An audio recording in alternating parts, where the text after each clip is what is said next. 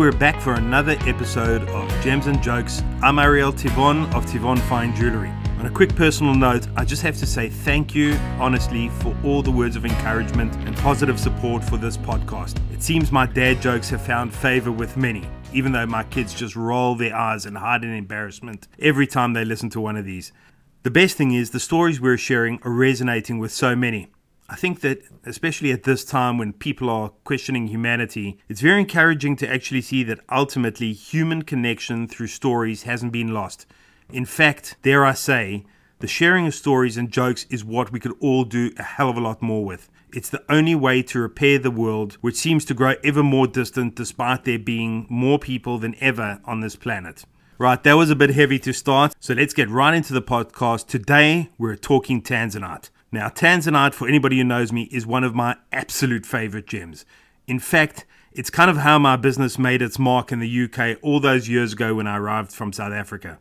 This is a gem of such beauty that it captured my heart even before I came into this business full time. I remember spotting it in a jeweler's window when I was a teenager in Johannesburg, and the vivid violet blue color was just totally hypnotic. From that day, I was besotted. And when I arrived here in the UK, we became specialists and ultimately we built up one of the biggest and best collections in the trade. Sorry, a little bit of a free punt there for Tivon Fine Jewelry. Totally coincidental. For me, over and above the fact that this is a stunningly beautiful gemstone, one of the best things about Tanzanite is the rich folklore and the history that comes with it. Unlike so many other gems that simply are what they are, Tanzanite is linked to so many vibrant stories, from the way it was discovered and introduced to the world to how rare and special this gemstone truly is. So, on that note, I want to mention I have an awesome guest today. She's going to help us shed some light on Tanzanite, how the market has evolved, the mining of Tanzanite, and ultimately how it seemed to conquer the world's hearts unlike any other gem. Plus, hopefully, maybe a few nuggets of information that no one's heard before perhaps even a little bit of gossip. My guest today is Janet Silk. Janet once served as the sales director for the Tanzanite Company. The Tanzanite Company was the official sales arm of Tanzanite One, which is the largest and most important Tanzanite mine in the world. Janet saw and lived the Tanzanite story through and through. So let's get going and let's bring her on. Hi, Janet. Thanks so much for joining me on my podcast. Pleasure it took some serious convincing. Seriously, you are actually, I think, one of the busiest women that I know in this game. So thank you actually for making a little bit of time for little old me greatly appreciate well, it would be nice if I was making any money, but anyway. That's another story. But uh, yeah. listen, in our business, being busy is part of the game. We sow seeds, and at some point, we hope that everything takes off and, and pays off. Correct. By the way, just a tip to anybody who has a dream out there never underestimate the power of a guilt trip because I think that's how I got you on this. Uh, you know that book by Dale Carnegie of How to Win Friends and Influence People? I think he left out a chapter of how to use guilt to rope anybody into what you need. So I think that's how today happened. So at this point, before we get yeah. neck deep into Tanzanite, and I get you to spill some of the beans of what you know and to share some of the stories and the gossip about Tanzanite, I just want to mention to the listeners a few positive things. So part of my aim with this podcast is actually to highlight the beauty of our industry, which I think doesn't get nearly enough attention. And in today's world, there's so much talk of gender equality to the point, I'd say to the ad nauseum point, that I think anybody listening to this podcast can actually hear my eyes roll in my head. Now, the only reason I'm bringing this up is I'm trying to actually highlight a lot of the positive aspects of our industry. And to me, objectively, I see the jewelry and the gemstone business being not only very inclusive, but also often in many instances being run by a lot of very powerful, very smart, and very savvy women. Of course, you're included in that. And then group. there's me. No, no, no. I think, yeah, yeah. I think you're included in that group. So you've been in this game for a long time. Would you agree with the statement I've just made, or is your experience being different to that? There is no doubt that it is a very male dominated industry and environment. But I have to say that I have never once thought that it's been to my disadvantage being a woman or a female. In fact, I often think quite the contrary that by being a woman in a man's world gives you an edge in some ways. We think differently. I've made very good friends with a lot of my suppliers and a lot of my customers. And quite frankly, I think we sometimes get away with more as a woman than as a man. This is not going to be very politically correct. I have, I'm sure, but this isn't um, a politically correct show. We we say we no, tell the truth, Ariel, and we say exactly what's on our mind. Politically correct. No, nothing politically correct about either of us, which is why you're a guest on my show. Which is why I love you. exactly. Um, no, I love our industry, and I I do believe there are barriers to entry in the industry which have nothing to do with being male or female. And the barriers to entry are not intentional. A lot of the businesses in our industry are generational family and family businesses. Now, I come from into this industry totally independently. Uh, my family have had nothing to do with the jewelry gemstone business, and I, I, remain the only one in my family. But I've almost created a whole family in this industry, and I don't think there are many other industries out there where people will actually work together and help you as much as they do. You know, there's not many industries where your competitors are actually your really good friends. It's funny sometimes how you will cooperate. I think you're right. I've never actually paused to think about that, but actually, I do. I have a lot of competition myself, but I'm on great terms with them, and often we actually help each other. And you're right. I, am not sure about other industries where that happens. I think in other industries, they'll pummel you into the ground just to get the deal. And often, oh, look, you know, they'll pummel you into the ground every now and then, given half the chance. Yeah, but that's that's part of the course for sure. Exactly part of the but, fun. Um, I think a lot of us are in this industry by hook or by crook because we, and I hate the, I think the word passionate is so overused, but we actually love what we do. I still walk into a trade show and I see those gemstones and my heart starts racing. And I have seen these stones a million times over, but I still get blown away. And I think everybody that we work with, not everybody, most of the people that we work with are of a similar ilk. We love the material that we work with which I think puts you in a very different mindset to if you are building buildings and you're dealing with bricks and mortar which you can't get that excited about or yeah. you know I, I, I think it's a it's an exciting industry. In order to be successful in this industry i think it does involve travel. Yeah and being a relatively small industry, you end up bumping into the same people all the time. So it's a very small industry. So, as a very long answer to your question, no, I don't believe that I have not come across any discrimination because I'm a woman. Well, uh, listen, at the end of the day, most of us are creating or designing or supplying uh, women in one way or another. So if we, we've got to really be very open. And it, I think it's coming back to more what you say. It really does become a big extended family. Now, like most mm. families, mm. you have family members who you don't like, and you'd rather exactly not, not, not see or bump into, but uh, yeah. you greet them nonetheless. You'll have a drink and then send them on their merry way. Now, you yeah. had to wear many hats. I mean, everything from running your own business and running pillar to post around the world, part being at one point sales director for the biggest Tanzanite company company in the world, which we'll come back to. Yeah. What do you actually think of our industry today? And be honest. Do you think it's become a much tougher business? Is it competition wise? Is it a much tougher environment than it used to be? I think with the advent of and the increase in internet sales, which will lead to a far more vertically integrated, less levels, yeah, a far flatter, shall I say, operation, it is going to make life a little bit more tricky. You are dealing with a client base that is far more educated now than they were 10, 15 years ago. And I'm not saying that you want to pull the wool over anybody's eyes, but I am so tired of dealing with internet experts who have spent two or three hours Googling something on, on the internet and now think they know as much as you know who's been in the trade for 25 years. So, in that respect, possibly. It's very similar, actually. You you say that, but it's like typically my wife, I call her the doctor in our family. You know, Oh, yes. somebody somebody has an ailment immediately Google onto it. Google. Next second, she's diagnosing me. You know, I, I'm off to hospital because she's read the first five bullet points, and all of them fit with the fact that you know my right arm is sore. Suddenly, I, I'm about to have it gonna have amputated or something, something Yeah. along those lines. So yeah, I, I think you're right. I think in terms of the internet, yeah, certainly a lot more information is available. Customers are in some degree more savvy and certainly more educated. Mm. But the Mhm. problem is when you encounter people that, as you say, they've taken this information, but now think they're armed with all the information, not the experience that is needed in a lifetime of working in this industry. The gemstone industry is quite an anomaly there. And I think a lot of it has to do with the fact that it's a lot of it is family businesses where uh, you don't go and study. You can go and do your GG or you, you become a gemologist or you become a jewelry designer, etc., etc. That still mm-hmm. does not arm you sufficiently to operate to your full extent in the trade, which I suspect is the same. You go and study to be an architect or an engineer or a doctor, mm. you still need your prac years before you can go out there into the That's wide the- world. The textbook education that you get, but Correct. not There the School of Hard there- Knocks real life education. Exactly. And sadly, in our in our industry, your school of hard knocks is a jolly hard school.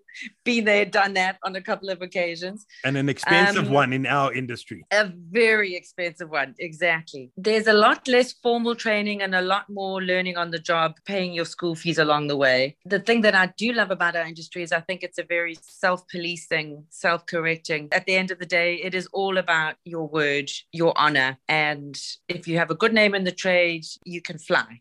That's if your you currency. don't have a good name, a a hundred percent it's your currency. If you have a bad name in the trade, you may as well pack your box of spiders and go and do something else. There are shysters in the trade, don't get me wrong, and they do seem to perpetuate and pop up in all Yeah. the corners of the earth. But as a as a general rule, it is self-policing from that perspective. It's still quite a small industry, isn't it? So Relatively I'm- speaking, I mean, uh, perhaps on the retail front, if you take the big companies like the Tiffany's, the LVMHs, and so on, that's where it really becomes exponentially bigger. But I suppose Totally. comparatively, But I'm talking to- even on, on the supply side. You know, I have customers who think they're very clever and they'll ask me for a stone and then they'll ask somebody else for a stone. And at the end of the day, you could be going back to two suppliers in the in the whole world that would potentially have those stones and they'll say to you sorry lovey i got this call yesterday or Mm. they'll phone me which more often happens and they'll say haha we've just got this call from somebody else and it, once again it's all down to relationships they know you, they like you. They're not going to give the stone to the other person. They're going to give it to you.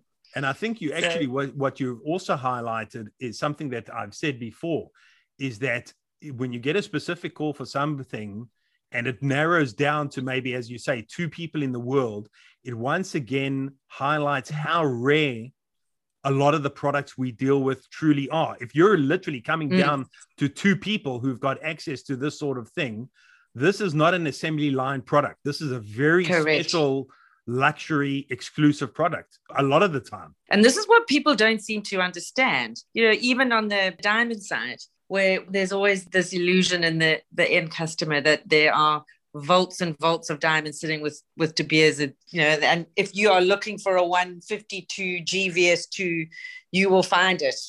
Well, guess what? You might not. It might be a GVS one or a GVVS one or rubies. Looking for a matching Yeah. pair of six carat, perfectly gorgeous pigeon blood rubies, rounds. Ha ha ha. Don't exist. yeah, exactly. a lot of my customers tend to think that literally we keep everything in my dad's back garden, that we dig all the diamonds up in, the, in the backyard because we come from Africa. I don't know. Yeah. My, my dad's back garden has been mined out. Maybe your garden's got some. uh, Maybe I'll come to your place. I don't know. yeah, well, come.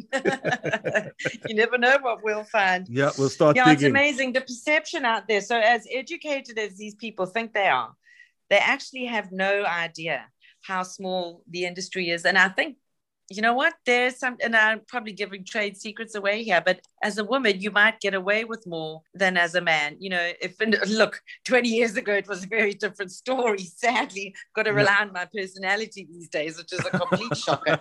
But, you know, I don't even have years that to rely on. So where, where do you think I stand in the industry? Ariel, Ariel. Your sense of humor, honey. You've yeah, got that's no that's about the only currency. Yeah. The- my my No. good name and my sense of humor, and even that's waning. So so let's carry on. So tell me something on Yeah. a on a different note. Do you see still having been in the industry this length of time? Do you see Yeah. opportunity still in our industry? And be specific because I'm taking notes. Because right after you say it, I'm going straight to, to that. Yeah, gonna need as many tips as I garden could get. Very Yeah. quickly. Yeah. Misinformation. Do I see opportunities? Absolutely. I can't think of one right now, to be honest. and if I do, I'm Is the answer that every single jeweler comes back? comes back with? Exactly. We got lots of opportunity. That's I just another can't thing think in of this it. trade. Yeah. Don't expect an honest answer or a clear answer out of everybody, anybody, because you're never going to get it. Well, a clear answer Um, for certain. Never, as clear as mud. Do I see opportunities? For sure. Once again, and I think it, it will hold true for any industry, it, it changes all the time, and you've got to be open to adapt and you don't be greedy. Play nicely. What we may have touched on earlier in this industry, your suppliers are as important as your customers. And if you don't have a good relation, if you have a good relationship with your suppliers, you are far more likely to be successful than if you don't. That's a great point, and I think often one that many people in our industry actually forget. Now, let's come Mm. back to your specific background. So, at some point, as you say, you didn't come from a jewelry background or a gemstone Mm. background. You got sucked into the dark side, which which is the gemstone and, and jewelry. They got industry. cookies. Yeah. yeah. How, how did you actually first come into our industry? I've moved up from Durban, which is the one town on the coast of South Africa, to Johannesburg. A very good friend of mine was working for Mike Nunn, who at the time was mining emeralds in Zambia. And she's and I was doing the the banking investing route, going for interviews. And she said, Well, come and talk to Mike. I thought, like, you know, it's not really, I'm finance, blah, blah, blah. And I went to talk to Mike, who could sell ice to Eskimos. When you say Mike, you mean Mike Nunn, who we'll talk Yeah. about in a while. Okay. Yeah. And that was that. I started working for Mike and I started a silver electroforming factory business with him. And then Mike, at the same time, had secured the rights to the first commercial Tanzanite mine just outside of Arusha in Merelani. So that would have been in the late 90s. I, of course, was a child prodigy. I was about seven at the time. Yeah. yeah. Told you, only clever Um, people come into this industry. yes. And so we started mining Tanzanite, the first commercial mine, as I say, listed in Johannesburg and then listed it subsequently in London. 2000, yeah. So started let, in us take a step back. So one of the things that I said in the sort of preamble to this interview was Mm. that one thing I love about Tanzanite is that it has such a rich history. It's got, I mean, it's a very short history, but the fact is that it's got such fantastic legend and folklore about it, how it came out. It's a very, very interesting stone. So let's Mhm. just review quickly sort of the highlights. Correct me where I'm wrong. So discovered Yeah. in 1967, so relatively Correct. very new gem. In Uh, gemstone terms, yeah. Mhm. Gets brought to Tiffany's in New York, where they changed the name from Zoisite to Tanzanite, and thank God for that. Uh, Yeah, Zoisite is not the most sexy name for a gemstone. And normal point- zoisite is a very boring, unsexy stone yes, without the vanadium aspect. Yeah. Absolutely. At this point, actually, I just want to ask, how many times have you dealt with international clients, and they've asked you, "Is Tanzanite from South Africa?" because I I've No. got asked that I've actually got asked that a lot, and I kind of say, um, Tanzanite, Tanzania. There's a clue in there. Yeah, there's a clue. I'm gonna give you another. I'm gonna give you another couple of clues, but Yeah.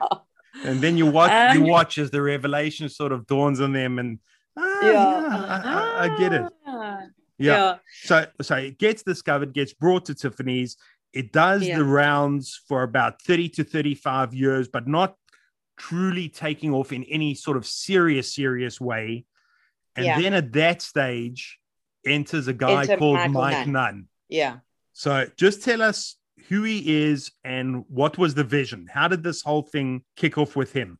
Mike is an extraordinary man and he has unbelievable vision. I'm not sure exactly what took him to Tanzania and to Tanzanite. I think, you know, at the time, there were a lot of guys coming down from Arusha, and I suspect this was the beginning of it. Our offices were in the Diamond Center in Joburg, which was where all the big diamond cutting factories were.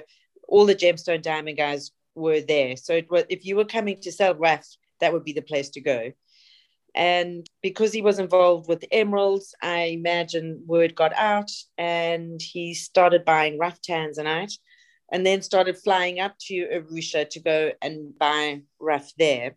And then I think one thing led to another, and Mike, being Mike, managed to acquire the Tanzanite bearing area is literally seven kilometers long in size, and it's divided into four blocks A, B, C, and D. Block A is already mined out. Block B is where the artisanal mines are. And Block C, which became our block, was actually a graphite mine. They had started mining tanzanite, but had found it just way too difficult. The security was a major issue. The not the byproduct of tanzanite, but the area in which tanzanite is found is graphite. The bedrock is, well, not the bedrock is graphite, but it, the, it, it also, graphite is one of the hosts of tanzanite. Right. So what they did was convert it into a graphite mine. However, I don't think it was financially feasible, and they ended up going bankrupt. And Mike then acquired the right. Mining being mining, I remember when we were doing the prospectus, when we were doing the listing, typically indicative of what this industry is all about. Mm-hmm. These guys had gone bankrupt. We got there and we were doing our bulk sampling to sort of verify the feasibility of the mine. Right. And literally, if they had dug one more meter, we found the biggest payload ever of Tanzanite, I think that they'd ever got in the mine. So it's a bit like gambling at Vegas. You know, you stand at one machine and you put your entire fortune into that machine, but you're too scared to leave because, uh, you know, the minute you leave, the next person's going to put their money in the machine and get all your money back. Yeah. And that is exactly what happened with our mine with the Tanzanite one mine. So Mike acquired the rights. He listed as AFGEM initially on the Johannesburg Stock Exchange and then subsequently listed it in London as Tanzanite one. Now, I just want to go back a step and we want to explain here just how rare Tanzanite is. So, one of the points that you made was that it is literally found in one very, very small corner of the world. You're talking about a stretch of land which is about seven kilometers by about Yeah. two kilometers, something like that. It's literally on the border of Tanzania and Kenya, so only there. And and, and Not into Kenya. It is it is only in Tanzania, but it's only in to- only in Tanzania. Yeah.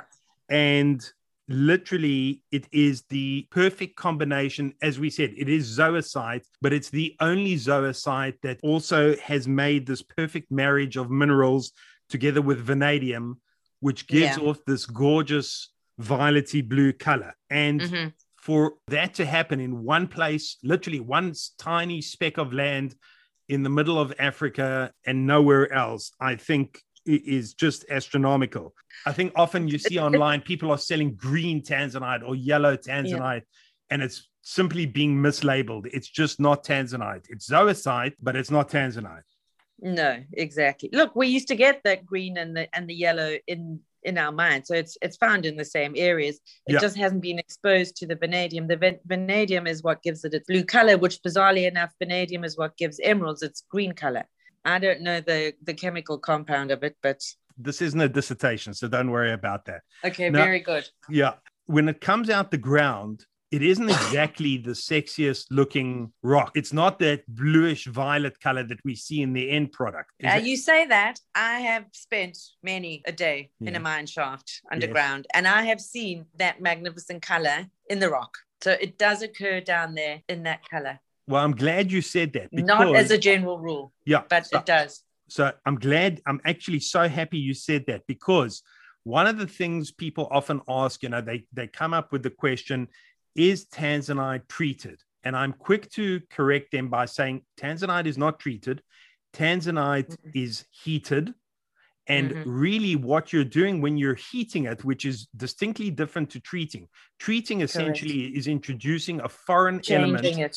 Yeah. changing that chemical composition of a gemstone to something that it wasn't before. Heating is Mhm. essentially replicating what happens naturally underground over millennia, thousands of Correct. years.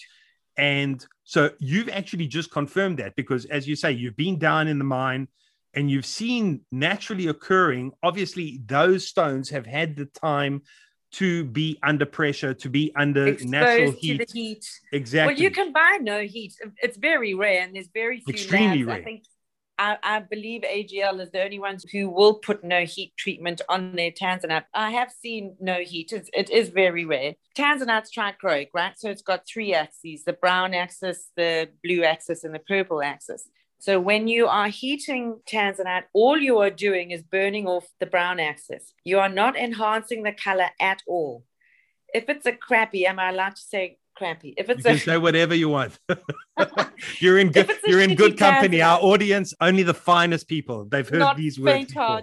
They've heard these words before. Yeah.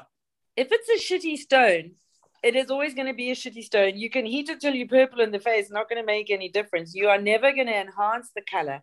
All you are doing is burning off the one axis to enable the blue or the violet to shine through. It's also got, as I'm sure you know, the violet axis is bigger, tends to be the larger side of the crystal than the blue axis. Right. which is why there is more, slightly more of the violet stone than the blue stone because it tends to be cut on the violet axis because they get a better recovery on the stone. By the way, for our listeners, that is a technical term after years and years of studying to be a gemologist. Only then will you be allowed to use the term the shitty part of the gemstone. Yeah, so I'm full um, of we- we're, we're pearls of wisdom literally falling falling out of the microphone over here. So obviously we've got the two main axes being the purple and the violet, which is the beautiful color that you tend to see in Tanzanite. But often for me, actually, in the most special of specimens, you get also part of the burgundy remains where Mm. you see these Yeah. beautiful flecks of red coming off the stone. For me, those are Mhm. actually the most special because they show the true trichroic nature of the stone Yeah. and they exude. I mean, the, the flash is incredible. Look, to be fair, the color of tanzanite is probably the closest to the color of a Kashmir sapphire that you're going to get. And if you consider what the price is of tanzanite compared to what you're going to pay for a Kashmir sapphire, it's a slightly softer, it, uh, not slightly, it is a softer stone than a sapphire. But other than that, the color of a tanzanite still remains one of my top, top most beautiful stones. It really has, I love it. And the other fallacy is that everybody thinks that all tanzanite is essentially this incredible color that you're seeing often in the best collections, like we do. Quick plug for Tivon Fine Jewelry. But um, Yeah. actually, if you look at the most, the, the majority that actually comes out, it's this very pale, insipid sort of lavender Mm. color, which tends to go into the, the mass product. Yeah. Well, that's the same with anything, isn't it? Any any run of mine is going to be 2% high grade, 95% stones that you actually don't really can't really think Yeah. of anything to do with. They meet the So- technical term of gem, but they're not really gem grade. Yeah, they're facetable, but they not a very nice. They're, they're very insipid in color. Tanzanite by nature is a cleaner crystal, so they're not going to be as included as an emerald, for example, or, or s- a lot of the uh, tourmalines, any any of that family. So they are blessed that at least they will be cleaner stones. Yes. The thing with Tanzanite, there's nothing you can do to that stone besides heat it. So there is no way of enhancing the color of the stone. That's a fantastic point. Is that I've often told people many gemstones, often where there is heat treatment, you can heat it more, and the, and the more you heat it, the darker it gets. Mhm. With, ta- with tanzanite, it's not like you can. It's not like you put it in the microwave for five minutes as opposed to two minutes, and and then you get a much better color. The natural Oh. properties of the gemstone only allow it to go so far in how it is improved. You're Amazing. basically unveiling. You're not even improving, you're unveiling the color, aren't you? That's a beautiful way of actually saying it. I've never, I've I've just never thought heard of that that, but myself. that's a beautiful way of. brilliant. I know. correct. I'm telling you, why aren't you in marketing? It's you've The show missed your coiling. shows her true colors, Ariel. Okay, before anybody else goes get a copyright, I've done it on the show. Whoa. Tivon unveils the color of Tanzanite. Thank you, thank you. Done Oh, and well, dusted. It's You owe me, Ariel. You yeah, owe me. I uh, owe you more than you know. So let's get back to the rarity for a second. So when the marketing began back in the sort of late 80s and 90s, the word on the street Mm-hmm. was that this was a one or two generation gemstone, and that within approximately 15 to 20 years, to a large Yeah. degree, it was going to run. out. It was going to run run out. It was going to be mined out, and that really gave it a big push in popularity and demand. What was that Um, estimation based on? Okay. So that estimation was actually done scientifically when we were listing on I'm the glad it was done scientifically, not that somebody just guessed. yeah, some- we got well, about listen. 15, 20 years worth of this stuff. Yeah, exactly. In our trade, I wouldn't be surprised if it was someone's idea that it just Absolutely. be sucked out of their thumb. We'll tell But them it's 15 to 20 years. It sounds good. Correct. Yeah, I boost the triple the value instantly. exactly. Um, when we were listing on the JSE, you have to put forward a prospectus, and they go through that prospectus with the fine tooth comb. So you have to give life of mine, right? Because that's an important element of your investment vehicle, whether how feasible it's going to be. There's very little known about the Tanzanite geology and source. You know, diamonds, De Beers have uh, documented all sorts, and diamonds are a lot easier. They come in, as a general rule, they come in kimberlite pipes. People understand the geology. You understand the indicators, your micro your micro diamonds, your garnets, your blah blah blah. Mhm. Tanzanites occur in what is called boudins, which very simplistically is like a bunch of cocktail sausages that are joined together. There may be Tanzanite in a boudin. At the end of the day, very little was known about the actual resource. It was assumed from all the knowledge currently available that it would reach a certain depth and would not go any deeper than that. So that 20 year life of mine was based on that resource. And it was certainly not intended to hoodwink anybody because obviously, if there was a 40 year life of mine, it would be an even better investment, right? Because you double your money Sure. for the same input costs. So that was honestly what was believed at the time was that it was a 20 year resource. You can't really put a 20 year line to it because it depends on the rate of your mining. There's a million factors involved. And also the technology of mining that's available at the time. Correct. They subsequently discovered that the resource runs a lot deeper than we had initially thought. When you talk about the instantly making it become a far more desirable stone, Sean Gilbertson, I remember Sean Gilbertson from Gemfields once saying that gemstones defies the law of economic.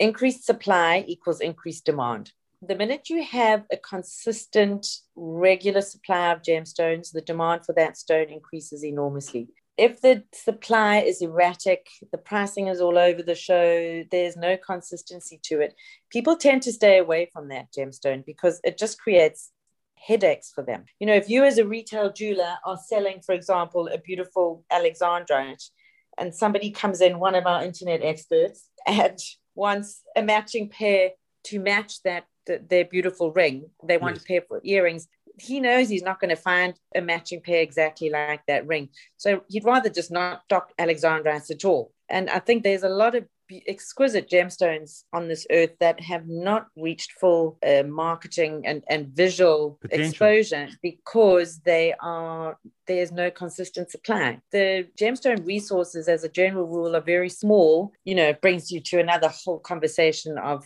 artisanal miners versus big commercial miners. Right. And it's it's not often that you have a gemstone resource that warrants a big commercial setup. You know, you take the spinels in Tanzania, the beautiful Mahenge spinels. And those stones shot the lights out, but that little resource didn't last very long. Hmm. There's no ways it would have been worth anybody's mind to set up a commercial mine there. And that little supply is long gone, that pocket of spinels. But that also pushes the price up because Hugely, now it's a, it's a finite later. commodity. It's something you can't. Only once it's run out, then people Yes. go, oh my word, yes. those stones are you're not going to be able to get those stones anymore. Yeah. So speaking of timelines, so we, we spoke about that in the early days, there was this 15, 20 year sort of timeline. Obviously, with time going yeah. on, new geological studies, they found it runs deep, as you said. Now, Mm. when I started dealing in Tanzanite, when I set up my business here 18 years ago, the word on Mm. the street was at the time the yield of truly fine gem grade Tanzanite as a Mhm. percentage of the total mining yield was somewhere around 10%. The word on the street at the moment is that that yield has fallen dramatically to something like 2% of mining yield is gem grade, and that actually a lot of the tanzanite that you see out there being mm. moved around in the trade is stockpiled inventory.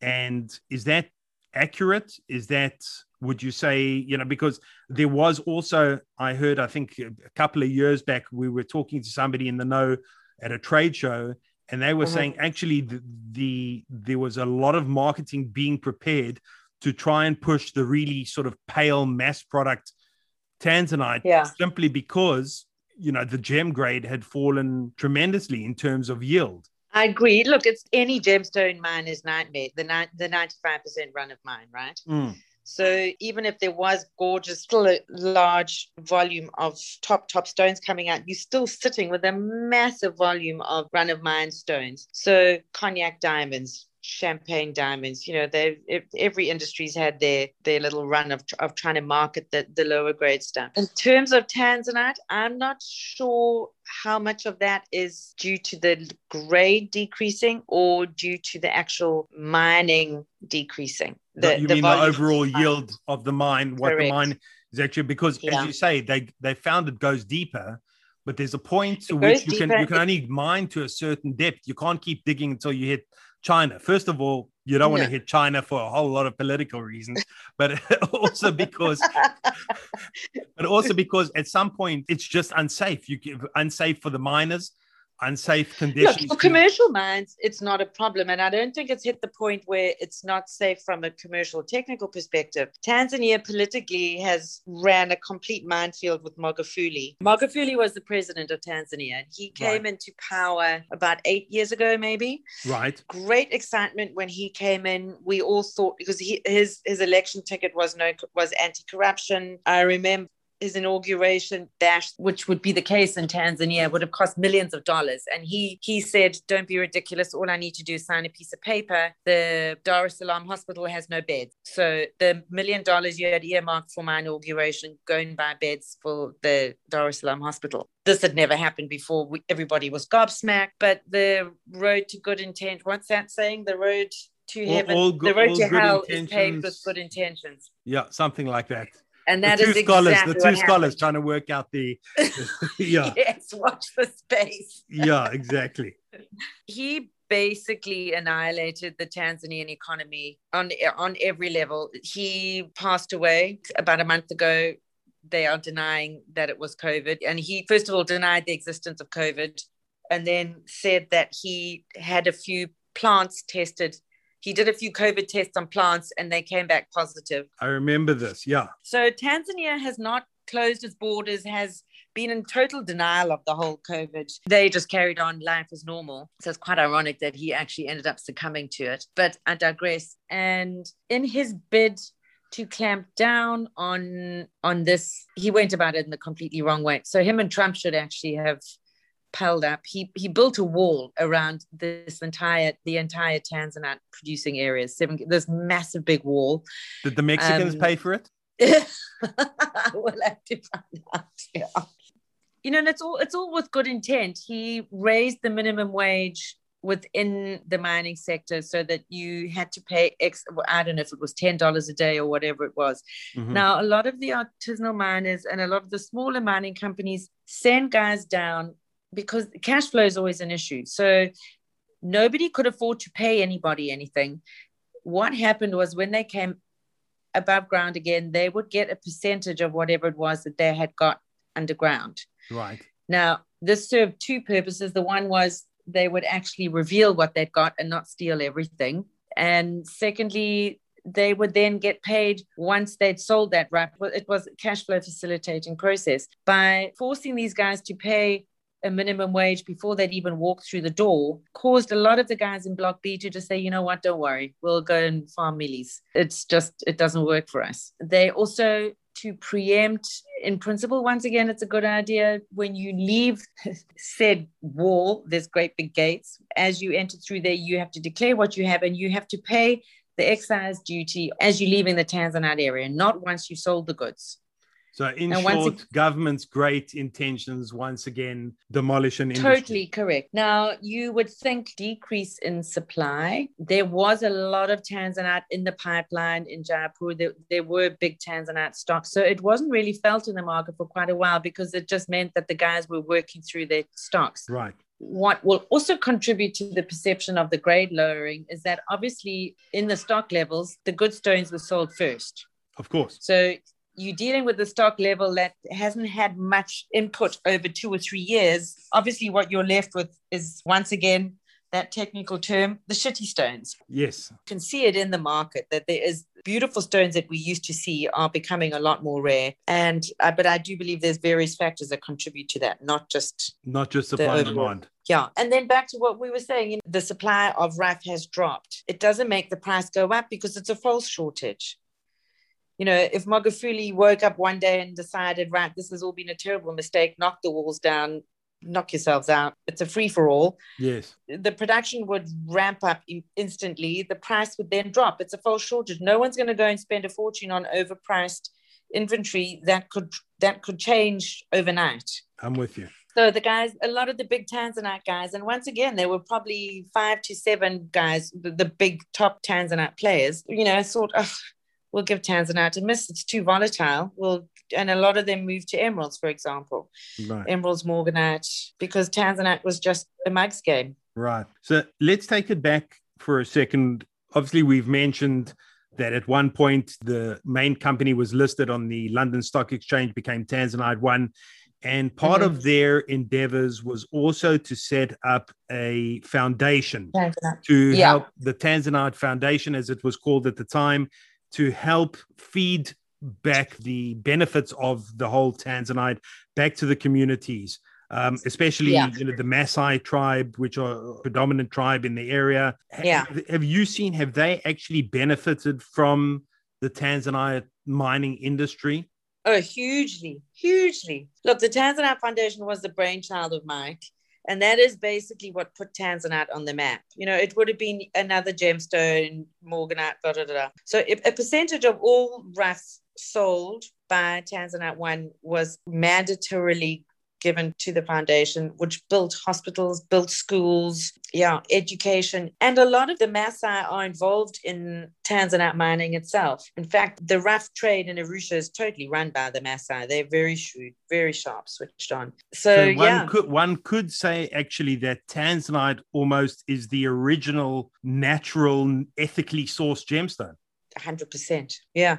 If you look at where Arusha is now, and it's not, and Yeah. it's not just as a result of Tanzanite, but Arusha, when I first went to Arusha, as I say, when I was five years old in the nineties, is an incredibly different city to what it is now.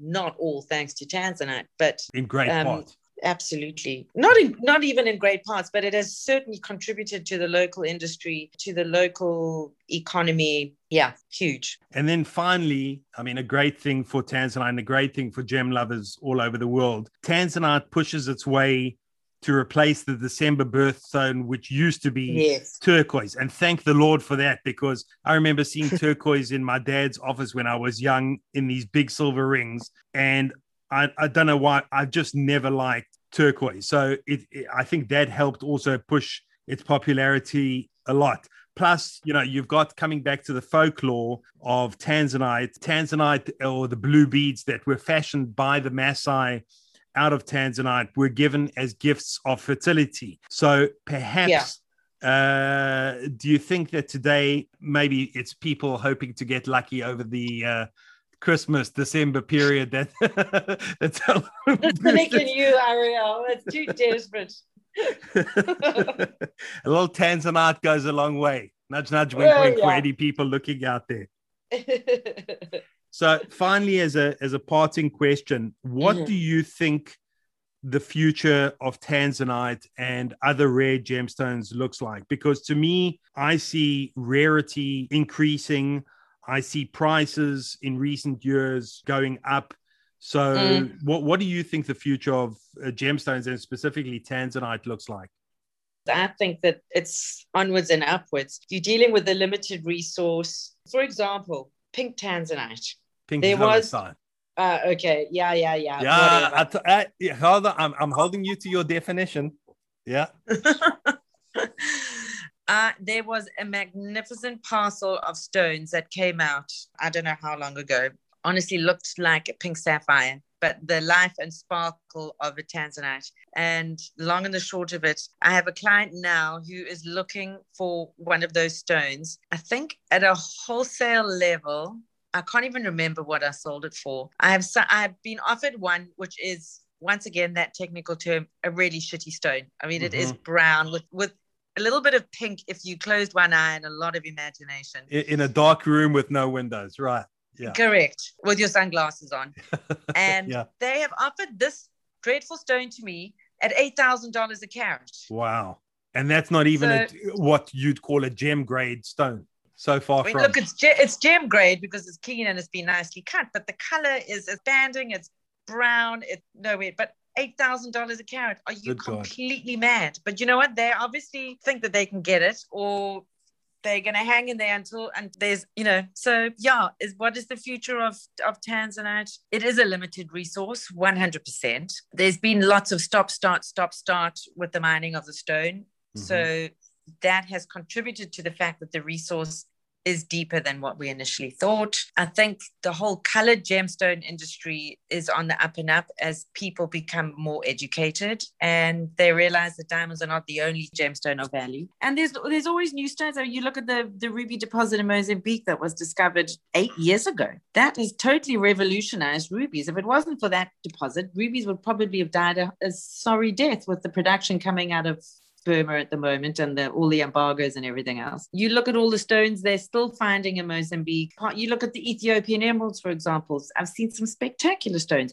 They didn't even know there were emeralds four or five years ago in Ethiopia. You know, there's still so much that's being discovered and found. So the future looks bright. Yeah, it's a far more it's a far quicker changing environment the gemstone industry than than many others so you've just got to keep up well we certainly will try Janet, thank you so much for giving us your time. Uh, it's been interesting. I've uh, rediscovered some of my earlier technical terms when I when uh, I learned about gemstones, and yes. Uh, now you've imparted your wisdom on so many out there. But it's been an absolute pleasure. Thank you so much for joining us, and we hope to have you again at some point. Brilliant. Thanks, Ariel. Talk to you soon. Bye. Bye. I'd like to thank you all for tuning in again and listening to this podcast. If you found it interesting and entertaining, please do follow me for future episodes and share this podcast with friends, family, or colleagues. We've got some unbelievable podcasts coming up with some incredible guests. So please return and please subscribe. Find that subscribe button whether you're on Google Podcasts, Apple Podcasts, Spotify, Anchor, whichever you're using. Find the subscribe button and subscribe. That way, it's not a mission. And please, if you can, leave a comment or question if you have one, I'll do my best to answer or perhaps even make it a future episode. This has been Gems and Jokes with Ariel Tivon. Have an awesome day.